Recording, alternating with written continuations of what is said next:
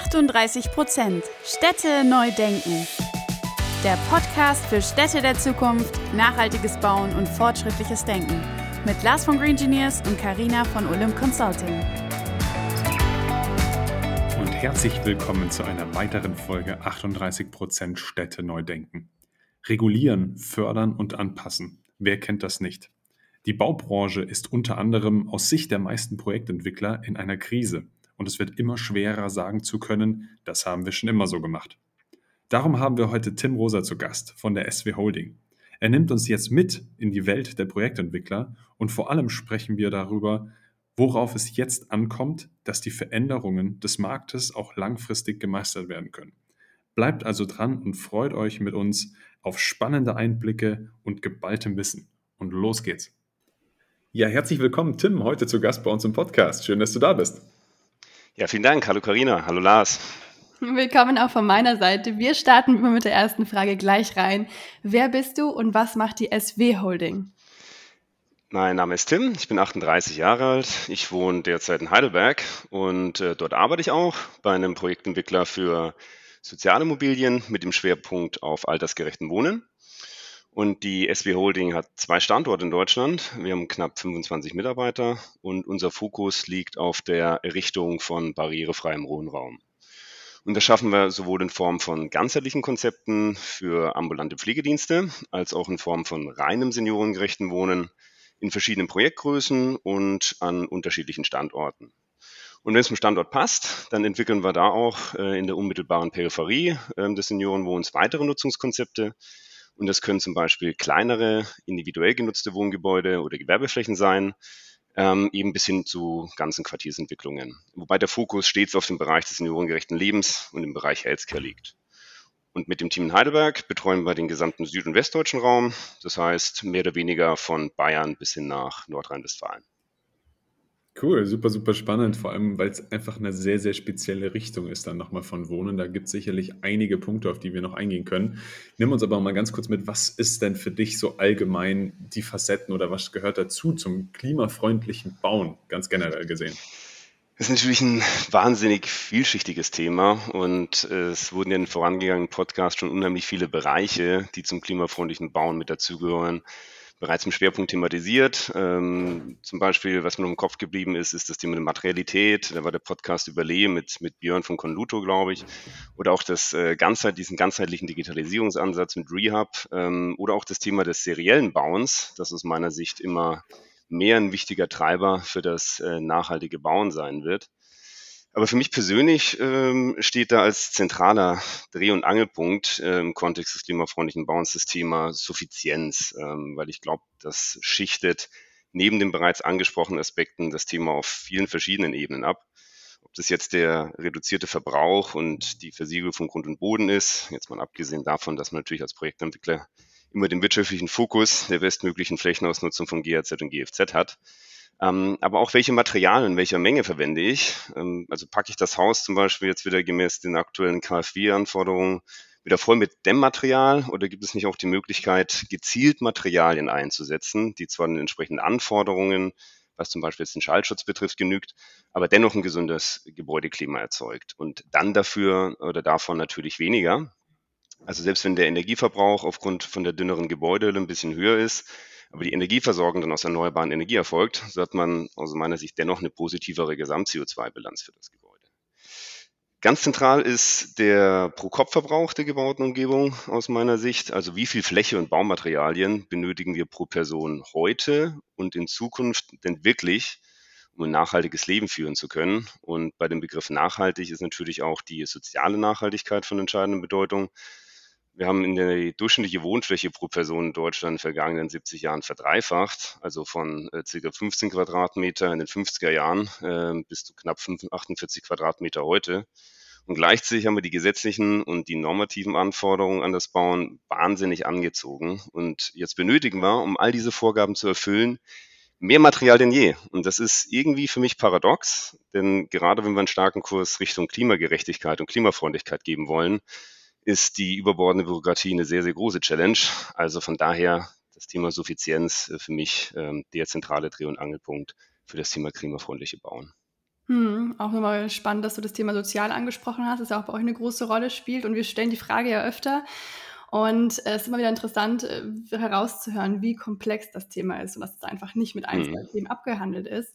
Und ähm, ja, und wir stehen auch gerade in einer Zeit, wo ganz, ganz viele Herausforderungen auf einen zukommen, gerade auf euch Projektentwickler. Vor welchen Herausforderungen steht denn ihr jetzt gerade im Wohnungsbau, gerade auch im, im Blick auf den demografischen Wandel, ähm, aber auch volkswirtschaftliche Rahmenbedingungen? Also die volkswirtschaftlichen Rahmenbedingungen, die sind Stand heute für Projektentwickler im Wohnungsbau natürlich etwas, ähm, wie soll ich sagen, suboptimal. Wir haben gestiegene Zinskosten, höhere Anforderungen der Eigenkapitalquote aufgrund von der BaFin jetzt durch Basel IV. Und die Baukosten, obwohl die jetzt natürlich wieder leicht zurückgehen, sind immer noch sehr, sehr hoch. Ja, und zuletzt nicht durch die höheren Zinskosten sind die Kaufpreise, jetzt vor allen Dingen die Verkaufspreisfaktoren im Exit, ganz deutlich gesunken. Das heißt, es ist schlichtweg unwirtschaftlich für Projektentwickler geworden oder unattraktiv, äh, Wohnraum zu schaffen, äh, da das Geschäftsmodell jetzt droht wegzubrechen.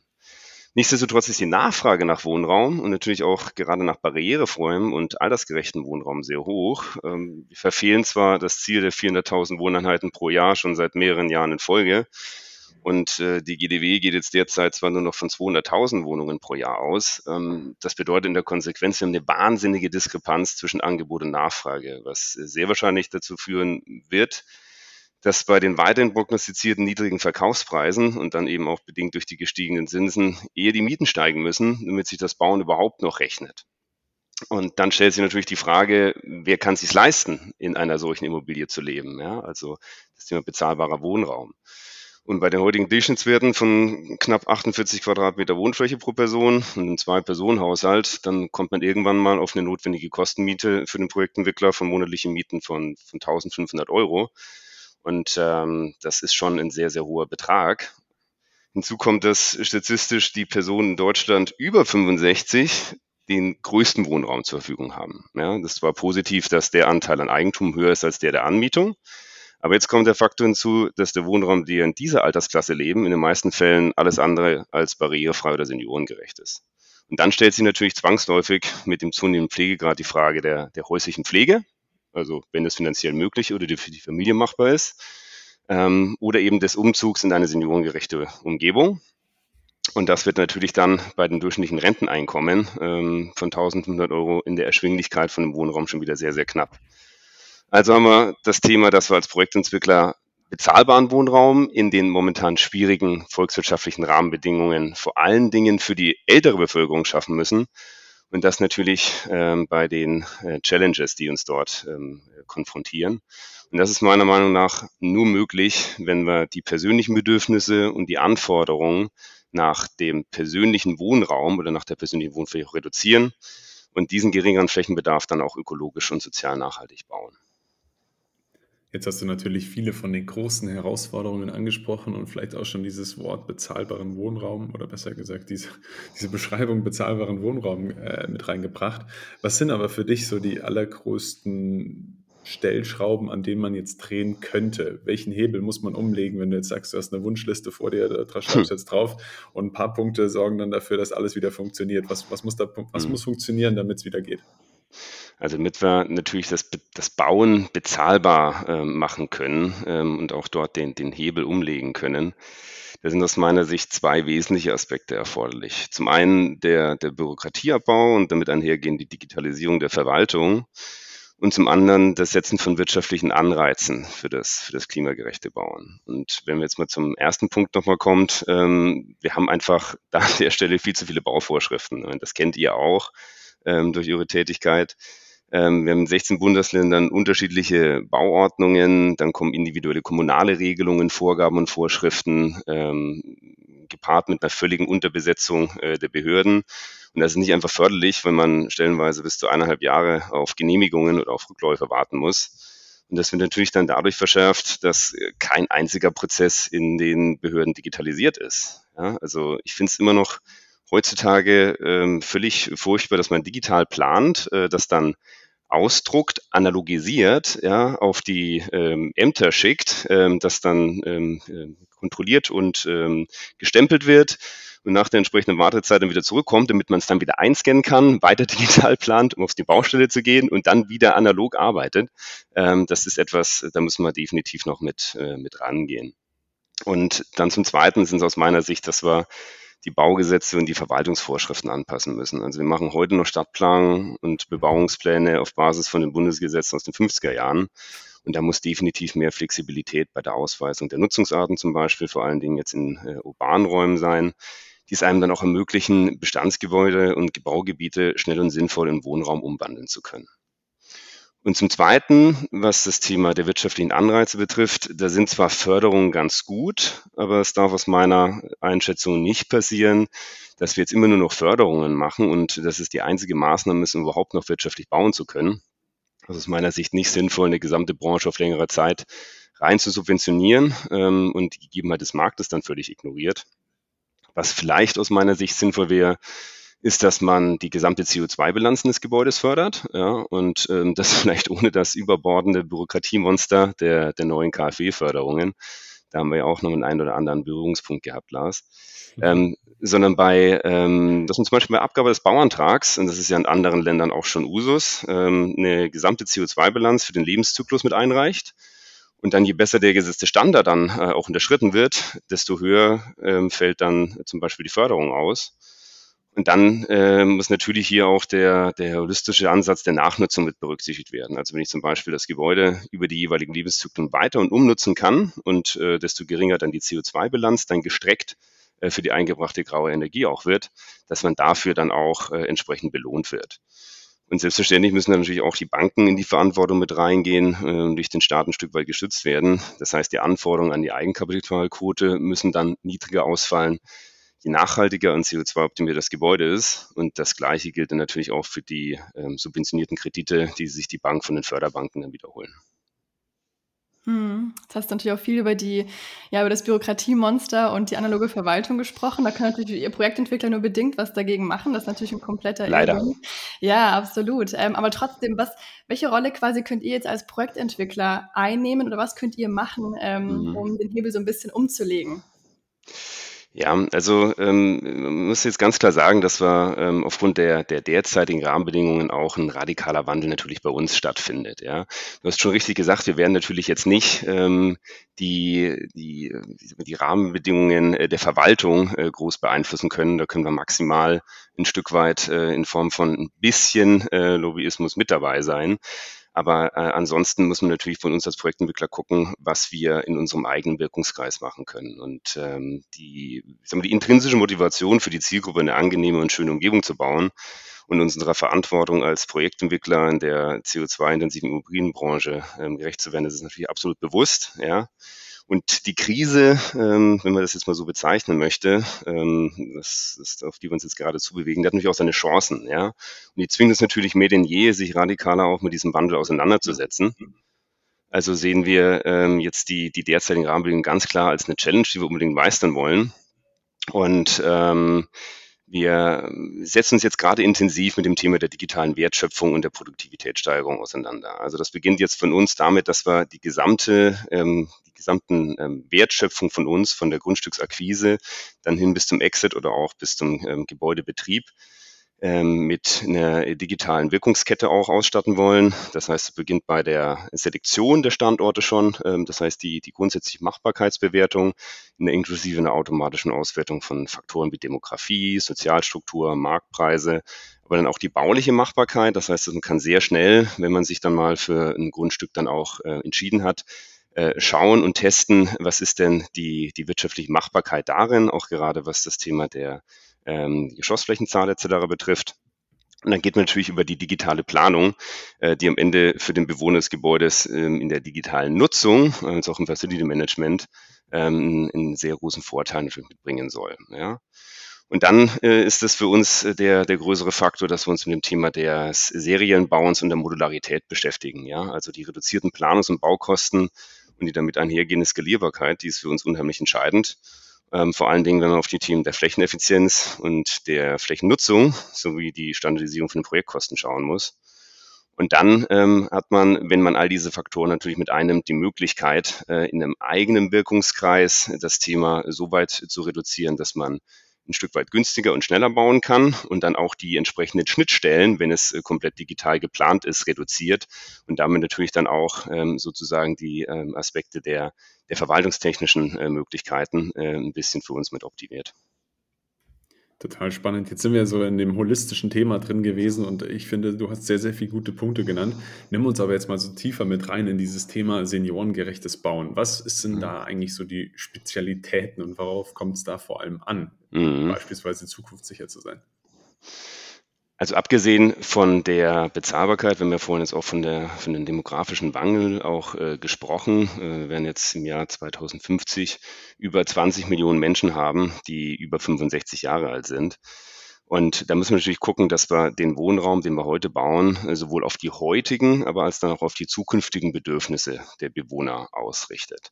Also das heißt, schaffe ich jetzt ähm, einen Wohnraum, der bei einer Fortschreibung des Pflegegrads äh, sich den Bewohnern anpasst, ja, und die Wohnqualität aber auch gleichzeitig aufrechterhält. Das heißt, es darf eben nicht so sein, dass ich von Beginn an ähm, zum Beispiel ein vollständig äh, rollstuhlgerechtes, äh, vollständig rollstuhlgerechte Wohnung baue, ähm, obwohl der, der Need dafür überhaupt noch gar nicht da ist ähm, das versprüht ja auch immer dann so diesen Krankenhausscham und äh, dann will man nicht unbedingt da drin wohnen und ist natürlich auch nicht bereit, den entsprechenden, die entsprechende Miete auch dafür zu bezahlen, sondern man muss die Möglichkeit von einer gezielten Nachrüstung, ja, ob das jetzt dann ähm, Stützklappgriffe sind, Haltegriffe ähm, oder eben im Bereich der ähm, der Digitalisierung auch digitale Assistenzsysteme.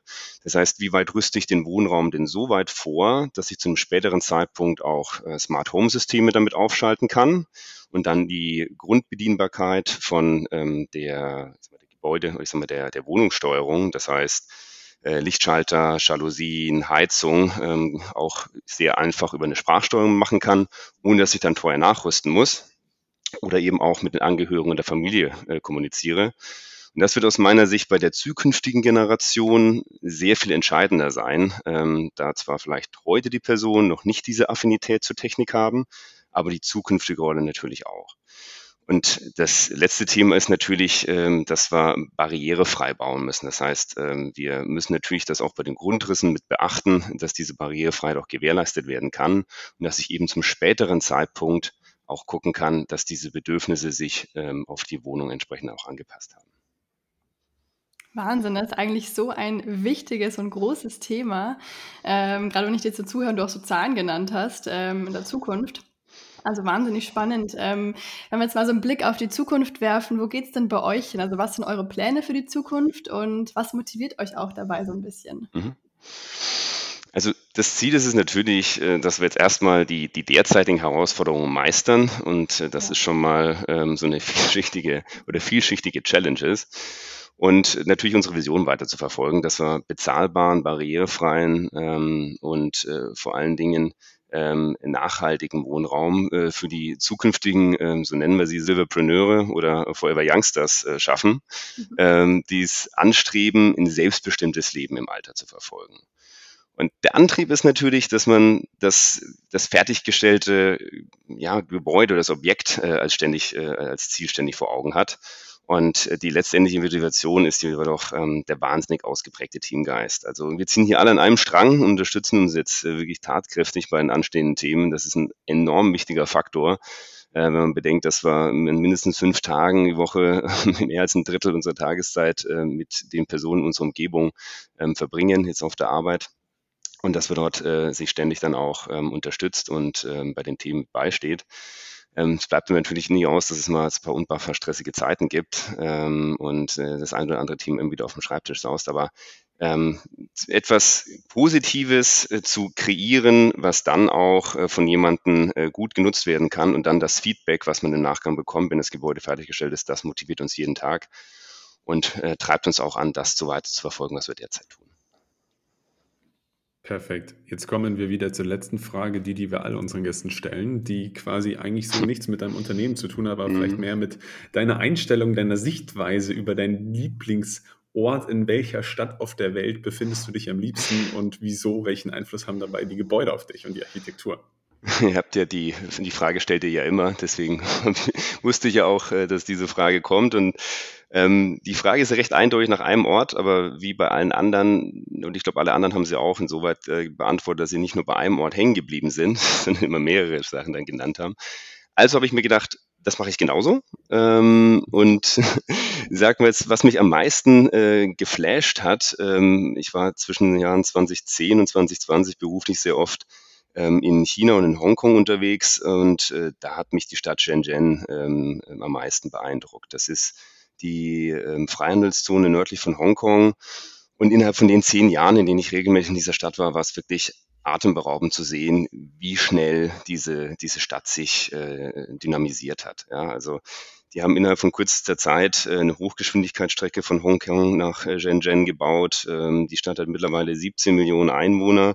Ähm, noch vor über 60 Jahren waren da das ein kleines Fischerdorf mit knapp 60.000. Ähm, muss man sich überlegen, was die dort alles an, an, an städtebaulicher Infrastruktur noch mitgeschaffen haben.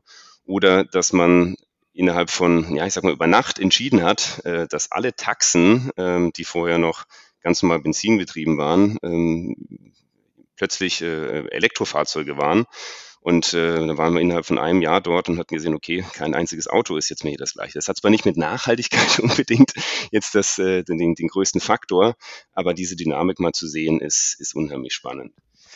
Aber die Stadt, die für mich wirklich am schönsten war und wo ich mich auch ähm, von der ersten Sekunde wohlgefühlt habe, äh, die ist äh, leider nicht in Deutschland, die ist auch am anderen Ende der Welt. Äh, und das ist Sydney. Also solltet ihr dort irgendwann mal einen Podcast da aufnehmen wollen, ähm, bin ich absolut auf jeden Fall direkt mit dabei. Ja, Wahnsinn. Hast du nochmal ganz neue Städte jetzt genannt. Also Sydney hatten wir noch gar nicht. Und auch Shen, Shen, Shenzhen, sagt man, ne? Shenzhen, ja. ja Finde ich eine super spannende, ich habe da mal ein Buch drüber gelesen, super spannende Stadt. Ähm, auch nochmal schön von dir zu hören, dass du das auch so wahrgenommen hast, diese krasse Dynamik, äh, die ja generell auch in China einfach ganz extrem ist. Ähm, ja, deswegen also vielen, vielen Dank, Tim, für das spannende Gespräch. Äh, mal ein ganz anderes Thema und so ein wichtiges Thema. Hat mich richtig gefreut. Ähm, und ja, bis hoffentlich ganz bald. Vielen Dank euch. Macht's gut.